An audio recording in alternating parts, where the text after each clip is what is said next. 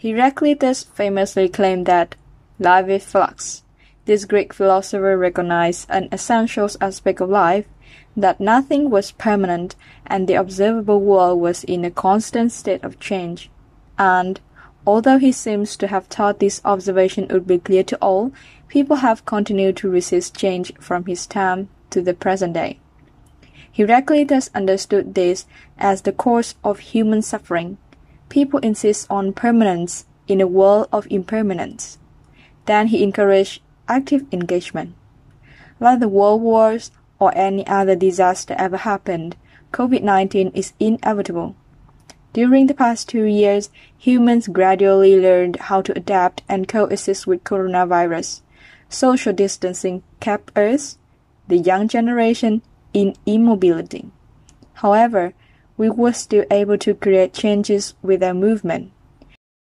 I realized the majority of my friends suffer from breakout and mental issues due to lockdown policies.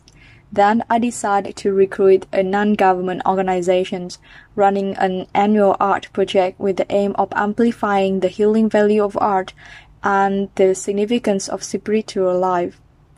We have been holding a contest with the theme Beauty of the Imperfections for young people aging from 5 to 30s. Besides, I volunteer for a residential vaccination campaign. Most of the time, I assist people with application forms and post-injection health monitoring. Hard as it is, the new normal is worth it. Although Vietnam is recovering gradually after the pandemic, there are still lots of issues to be solved. Prominently, the number of orphans due to the fatal epidemic is up to 10,000. There has been merely the statistic but not the solution to this problem. The youngster as we are cannot donate much money to provide these miserable kids with enormous financial assistance as businessmen or celebrities, but we can devote our knowledge and youth.